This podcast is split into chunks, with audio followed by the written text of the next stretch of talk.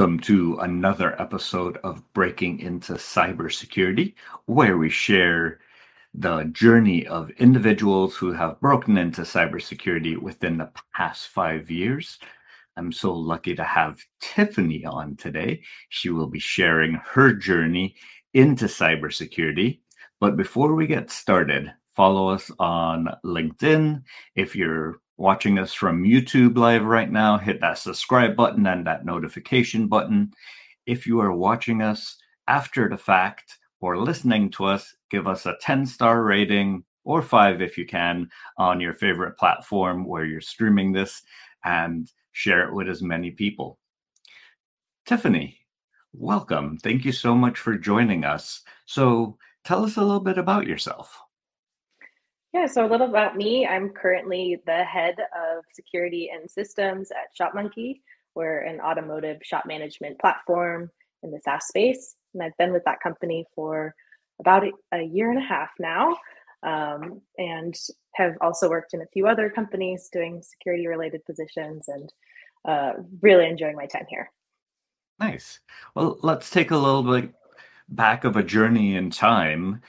What got you interested into tech or cyber in the first place? Yeah, so my journey into tech was kind of accidental.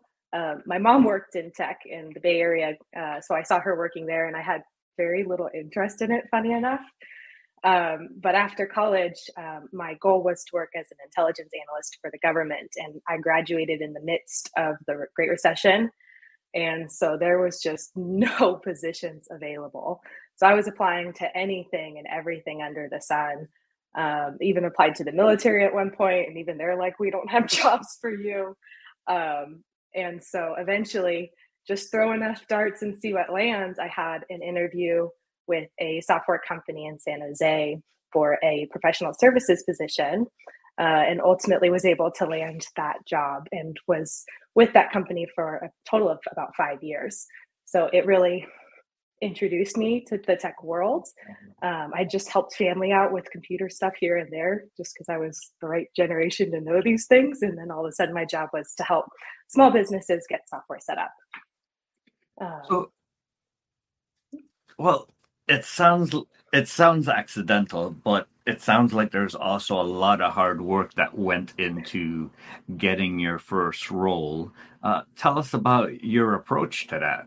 How, like, was it really that scattershot, or did you did you take an intelligence based approach to it? So I actually, when I was like truly hunkered down, like I was at one point, I just said, "Okay, enough's enough. This is my full time job. Is job hunting." Um, and this was in about summer of 2012. Uh, and I spent four weeks and I submitted 106 applications across the country. Um, many of those were government jobs with multiple positions. So that was probably distributed to closer to 250 different locations. Um, and ultimately, I had two interviews and one job offer, and both of those interviews were in the Bay Area for tech companies. So a lot of what I did was rely on USA jobs for government related positions, and then just to see if I could get any sort of sort of related relatable skills. I was also leveraging LinkedIn quite heavily applying for customer support because I knew I could do that. I'd worked in retail. I had worked as a temp for a real estate franchise company um, and would just see if that could get me any sort of experience I could use to build my resume. It looks like your story's already resonating uh, with some folks. Here you are sharing your amazing work. Very grateful for your kindness and support. You are a very motivational person and inspiring. And so, for those of you chiming in, tell us where you're chiming in from. Say hello. We have um, Roger Professor Professor Roger White that was on yesterday, and then we have some other folks like um, Lonnie in the building here. So say hi, ask questions, and we'll bring them in when we can. So Tiffany, your your first role, what was that exactly in? Yeah, so I was doing uh, implementation for a um, incentive comp management solution. So I was uh, largely working out of the Salesforce platform and our own uh, app through the UI. and just configuring things, gathering requirements for from the customers in terms of how they needed their compensation plans to work to pay sales representatives, account managers, that sort of thing. Mm-hmm. Um, and I picked it up really quickly. So within six months, I had actually moved to a different state to help build up a team over there as kind of a team lead position. Um, and that was pretty exciting because I'd only ever lived in California, and all of a sudden here I am in a Colorado, a new state, helping build up a team um, and having that trust and responsibility on me. Oh, nice. And as you transition from that support position to something more closer to cyber, how did that happen, or what what was the journey there? Uh, yeah, so I had been in this team for about a year and started to get a little bored almost uh, doing the same thing day in and day out. So I wanted to go back into researching for intelligence positions again. That was still my true goal. And I kept seeing all these job postings asking for cybersecurity skills. And so I said, well, that seems like a good trend. If that's what they're hiring for, like, how can I learn more to gain those skills to meet those positions? Uh, so ultimately, my company offered a very generous continuing education program of around five grand a year, which I haven't seen anywhere else. So I was very fortunate. Mm-hmm. So I used that stipend to go back and get a master's degree that was focused on information security and forensics. But it also had a homeland security component.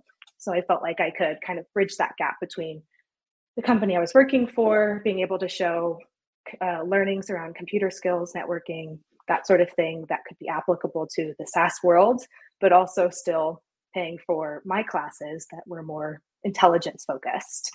Um, and then I had kind of a chance encounter with the IT manager for our company, and he wanted somebody a bit more security minded. Um, and originally just had a conversation getting drinks after work. I mentioned something about networking protocols, and his response was, Ew, why would you want to learn about those? Um, and I said, because I have to. um, and it just sparked a conversation that ultimately led to me joining IT. And then when a security position opened up on the IT team, um, that director took the chance on me just based on the work that he had seen me achieve and started working on internal security for that company. So networking and then showing on the job skills outside of your domain area. Mm-hmm. It, it, wow, that's great. and a master's degree doesn't hurt. yes. Well, let me ask a question there because that's that's often very debated here is how influential was the master's degree in your point of view to you achieving this role? I think it was important because I don't know if I would have had that same conversation with that IT director had I not been taking the classes in that master's degree. Now, had I been taking any other sorts of related kind of security classes, whether it be prep for some sort of certification or just taking, you know, the free Amazon courses that they offer, it might have still led to that same place. Um, but for me, just the way I was tracking for my what I thought was going to be my career path in intelligence, the master's degree made the most sense. Um, I don't have any other certifications like CISSP um, at this point, uh, but I've managed to build trust with some of my employers based on the companies I've worked for, the work I've done there, as well as still being able to demonstrate that advanced learning in the security space with the master's degree. I absolutely love that. Uh, Carrie is saying I can see I can see I need to try and apply and apply again. I've had only six months of experience, and that was in 2012. And then I stopped for some reason. I'm trying to get more skills. Absolutely, Carrie. Keep keep trying, keep learning, and keep demonstrating that to others.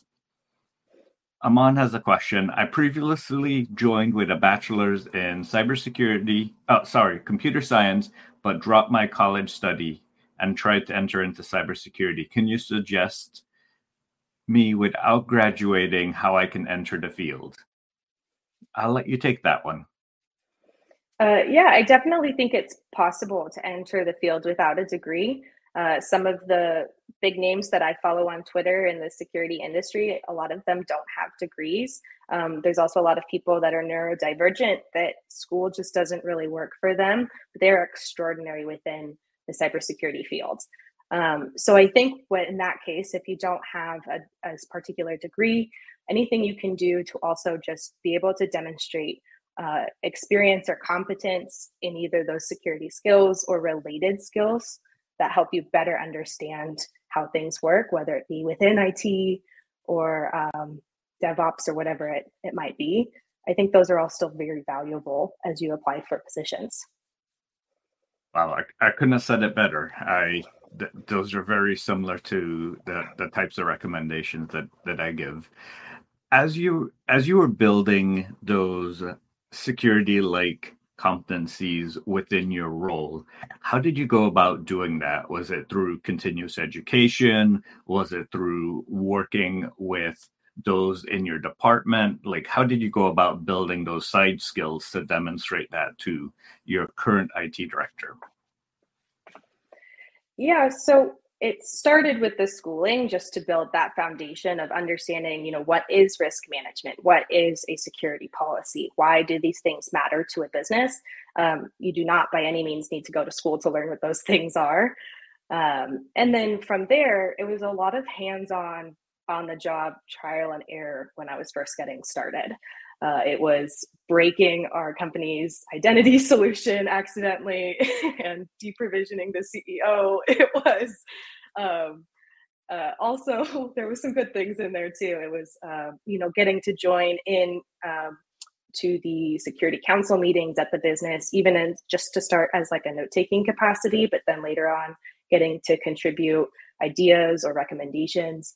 Um, but a lot of my learning has also come from going to uh, networking events and additional training. So I've been to Black Hat a number of times. I've attended Black Hat trainings. Um, I'll go to RSA with a free expo pass if I can find a credit. um, it's also been building the network. Um, so I'm part of Cyversity, which is a, a, a community of minority cybersecurity professionals, and they have a big focus on those who are currently within education systems, but also outside of them in the workforce. Um, and also some other security Slack channels where I get a chance to network and interact with people like Chris here um, in order to ask questions of other people that are having similar issues that I have. Like, we're all in this together. No one's doing anything. like, if we're all running a business, we all have a lot of the same problems. It may have a different face on it, but at the fundamental root level, we're all trying to solve this, at least similar things. You talked about some of your black hat trainings, some of your other trainings. Were they focused on specific things that the business were facing, or did you kind of take them from a, a personal interest? And how'd you get your employer employer to pay for you to go to Black Hat? that first company, I they paid a lot of money on me, but it kept me around for five years, so I guess it worked for them. Um, yeah, so the Black Hat training, what I did is I said, look, I know there are some gaps in our security program. There's gaps in my knowledge and understanding. So one of them, I think, was the basic web app hacking uh, course that they offer. Uh, and so I most of my experience is more on the compliance side, the policy side, just understanding how the business works and building in kind of business controls. But when it came to actual pen testing, not my thing.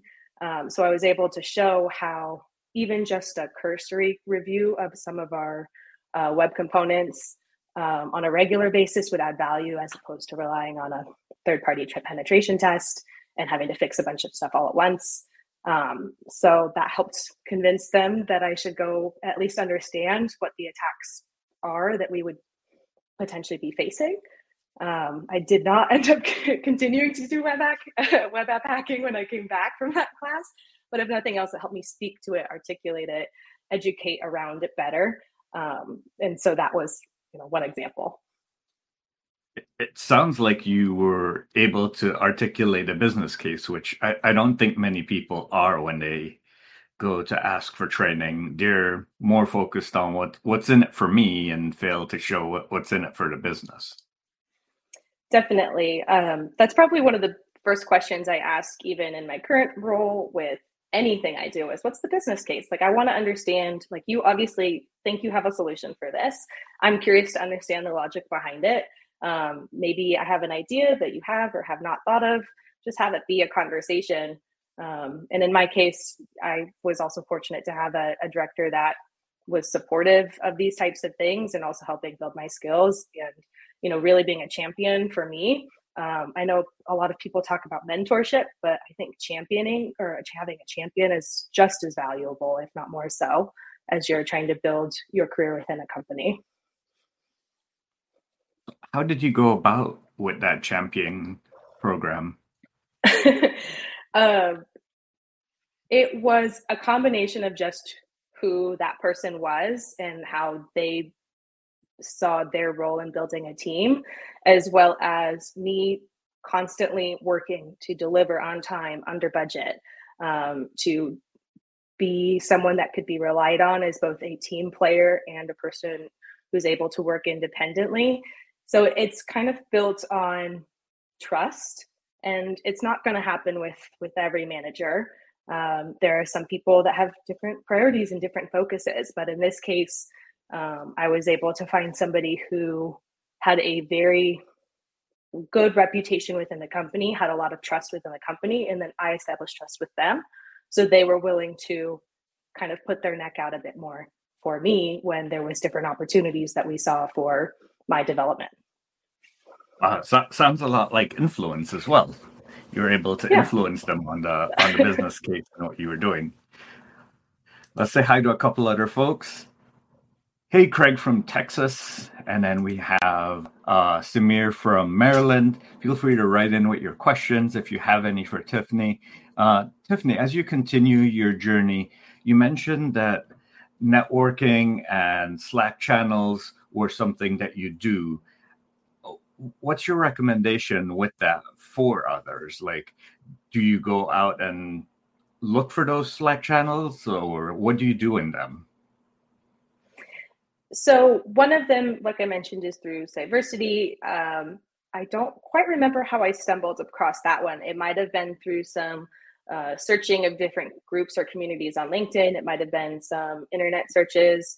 Um, I am very much in tune with trying to focus on DE&I within cybersecurity. So just that kind of query led me to that group. Um, also, other people in the industry, when I have met them through uh, either events or working for them. So my previous company was Malwarebytes, so lots of security uh, people around. They were able to say, "Oh, hey, you know, there's this other group I'm part of. You should definitely join." Um, so leveraging that network helped build my digital network as well. Um, and that's the group that, especially the last time I decided to look for a new position, um, I pretty much almost exclusively relied on either my in person or digital network. Wow. Um, you touched on a topic that, that some would say is very controversial today with regards to DE and I, um, and it sounds like you're you're a very big advocate for it. What can we do um, to be more inclusive of different audiences in the security space? Yeah, I think that's a whole probably dedicated conversation with a lot of people who are smarter than me. Um, I know within my own space, it's something that I heavily think about, especially being a hiring manager, to ensure that we're being inclusive in our recruiting practices, because that helps build the pipeline, which makes it more likely that people will join um, a particular company, and then also pushing the executives and talent for ensuring that that also continues for manager level and executive level positions.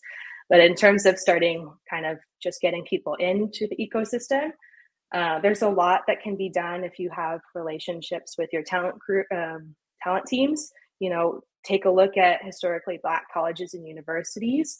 Um, that's a great resource. It they're fantastic schools with a huge number of people that are going to be entering the workforce or entering internship programs and things like that. Um, there's also a ton of organizations focused on either uh, minorities in tech or women in tech that you can partner with. They have job boards, everything from Cyversity to um, the Women's Cyber Jutsu uh, organization, um, WiCyS, um, uh, I think the Diana Initiative. Like, there's a million million programs out there. If you're willing to do some research and partner with them, um, and make it a point to ensure that whenever you have a position open, like how can I ensure that we have women applying? How can we ensure that we have uh, people from various minority communities applying? Just make sure that they're even in there as part of the conversation. That's so true. I'm I'm also part of the the Slack channel for Diana Initiative, and if you're going to Black Hat, uh, I think they schedule it uh, right after so that you could still go to both of them and have fun at summer camp. a lot of these programs have scholarship initiatives too. So especially if you're thinking about going either for schooling or for various certification programs, they may be able to assist. Yes, and y- yesterday on the podcast for CISO Thursday, Professor Roger White mentioned um, Blacks in Cybersecurity and how he helps with providing workshops through his Discord group. So check out that episode for some additional resources. Tiffany, when it comes to you and your own continuing education outside of formal programs, how do you go about doing that? So, one of my primary resources is Twitter. Uh, there are some great security um, thought leaders or just people in the industry who have you know interesting ideas or different takes on the cybersecurity world, on the world at large. Um, so I check that somewhat regularly. My Twitter profile is pretty much exclusively just to lurk on what these other people are saying. Um, and it's interesting too because I've actually seen where they'll post about things, and it's like, wow, that's this is kind of a big deal and it takes like two or three days and then all of a sudden it blows up on cnn or fox news or whatever. It's like yeah i know about that. Like where have you been news? Like this is on twitter days ago. Um, so that's definitely a great place for it. Um, also the slack groups people will post interesting things uh, or vulnerabilities that are making big waves. Uh, so i can do some research and figure out you know do these affect me or to our business to my team whatever it might be um, and then also like relying on you know just conversations with people it will also help to say like oh like maybe they are following someone that i'm not aware of or maybe they saw an article. So i encourage my team at ShopMonkey for example to post interesting articles within our team channel. Um, since they're doing their own research and their own learnings um, we can kind of crowdsource things that are you know either interesting or relevant to our business or something big in security that might be the next big thing. Um, we also are evaluating tools all the time, so it's interesting to see, you know, hey, this vendor just reached out to me about buying their stuff. What is this? Like, is this a part of the industry I should be paying attention to? You know, is, is this just a buzzword? and as you've grown to become a hiring manager, we'll take a little bit of pivot there and ask you some questions from, from that perspective. What do you do to change some of the things that you felt were a challenge and were potentially unfair to those applying um, now that you're in the role? Yeah, so I'm very fortunate that, especially now, I'm part. I'm part of a team that really prioritizes these things.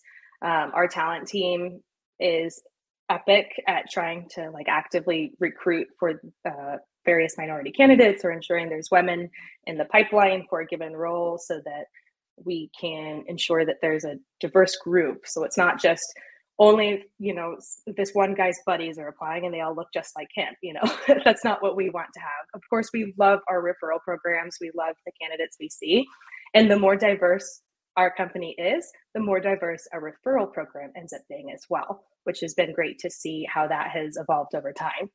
Um, in terms of my own practices, it's hard because you have to balance this line of saying, like, I want to make sure we must have women, but also not have it be like I'm only talking to this person because they're a woman. In my opinion, candidates will shine regardless.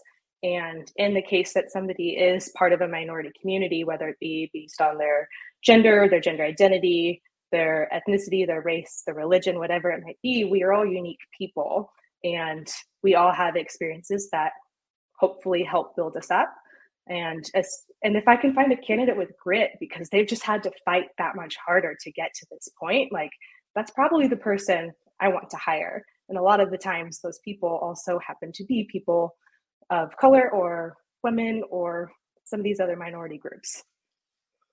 And when it comes to things like applying to a job description that has a wish list of of things, what recommendations do you have to those that might not meet them all?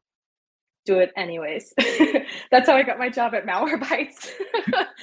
um, they had this massive list, and I had remembered hearing statistics about the majority of women will self disqualify themselves if, unless they meet like 80% of the requirements, whereas men tend to do it if they will just self disqualify if they only meet like 30%. and I'm like, well, I can just apply. The worst thing, thing they can say is no, thank you.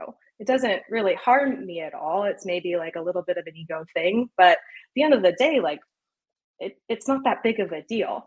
So I applied even though it had I don't know, 25 bullet points that they were looking for someone to help out with.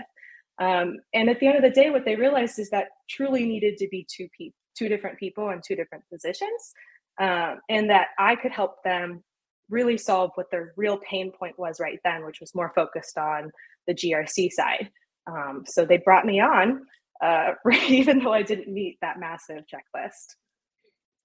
I love hearing that because you're right. Um, guys do just apply uh, just because and really it uh, we say the same thing like what's the worst that they could say um, and i recommend it to others as well as you write your job descriptions do you work do you work with talent to kind of pivot the wording or the phrasing to be more inclusive or to maybe remove that wish list to what you really need uh, talent, my talent team, they're still learning what it is that cybersecurity does. So they give me pretty well free reign. Um, that said, there are some things, uh, some resources online. Uh, I'm blanking on the the name of it right now, but there's a. It's basically like a gender coder kind of thing. So you just copy and paste that job description into this service, and it tells you what percentage of the language is either coded male, like more masculine or more feminine. Um, and so what I try to do is either have that generator come to either a neutral or a feminine view because uh, men will still tend to apply to positions that are gender coded towards uh, the female perspective, but women tend to self disqualify for things that are more male coded. So in that case, I'm more likely to get more female or non binary applicants in with that approach um, and then I also really try to limit the number of items on that checkbox. And that doesn't mean making one bullet point with 10 different requirements. It's you've got to keep it practical. Like if you can only pick the five things that are part of their role that are the absolute most mission critical point, what are those things? And honestly, like Rockstar isn't the thing that I need. I just need someone to do the stuff. wow. Uh, absolutely true. So let's take a step back now. Um, pretend someone out there is listening to you and they want to follow in your footsteps. What one piece, what one piece of sage advice would you share to them? Uh, find a person in the community that you that can help you also build your career, whether that be that mentorship advice, that just check in to see how you are doing as a person, how you are doing in your role. Does it need to be within your current company, although it can sometimes help in terms of promotion or advancement within that uh, company. Uh, but also, they can help take you to other places where you might double your salary just by the sheer fact that you have left and gone somewhere else. And these folks can help you to really focus in on what it is you want to do and how to help build you to that point. And you, what you may find is that those mentors or those champions change over time, and that is normal and okay. As you continue to grow, you may grow away from that person or their knowledge or skill set, but that kind of network uh, is super important. And especially so if you can find those people that can help really build you build you up while you're uh, getting started and then also potentially help you as you continue to advance up the chain if that's what your goal is. Well, thank you so much, Tiffany, for sharing your tips and tricks today. For those of you listening on LinkedIn, follow myself, follow Tiffany, follow the podcast. For those of you listening on YouTube, hit subscribe and hit that notification button. And for those of you listening to us on podcast after the fact, give us a 10 star rating or five star if you can, and just share with as many people as possible. We do need diversity, different people from different backgrounds who think differently in this industry so that we can solve the complex problems of tomorrow. So, thank you all for listening and have a great rest of your day.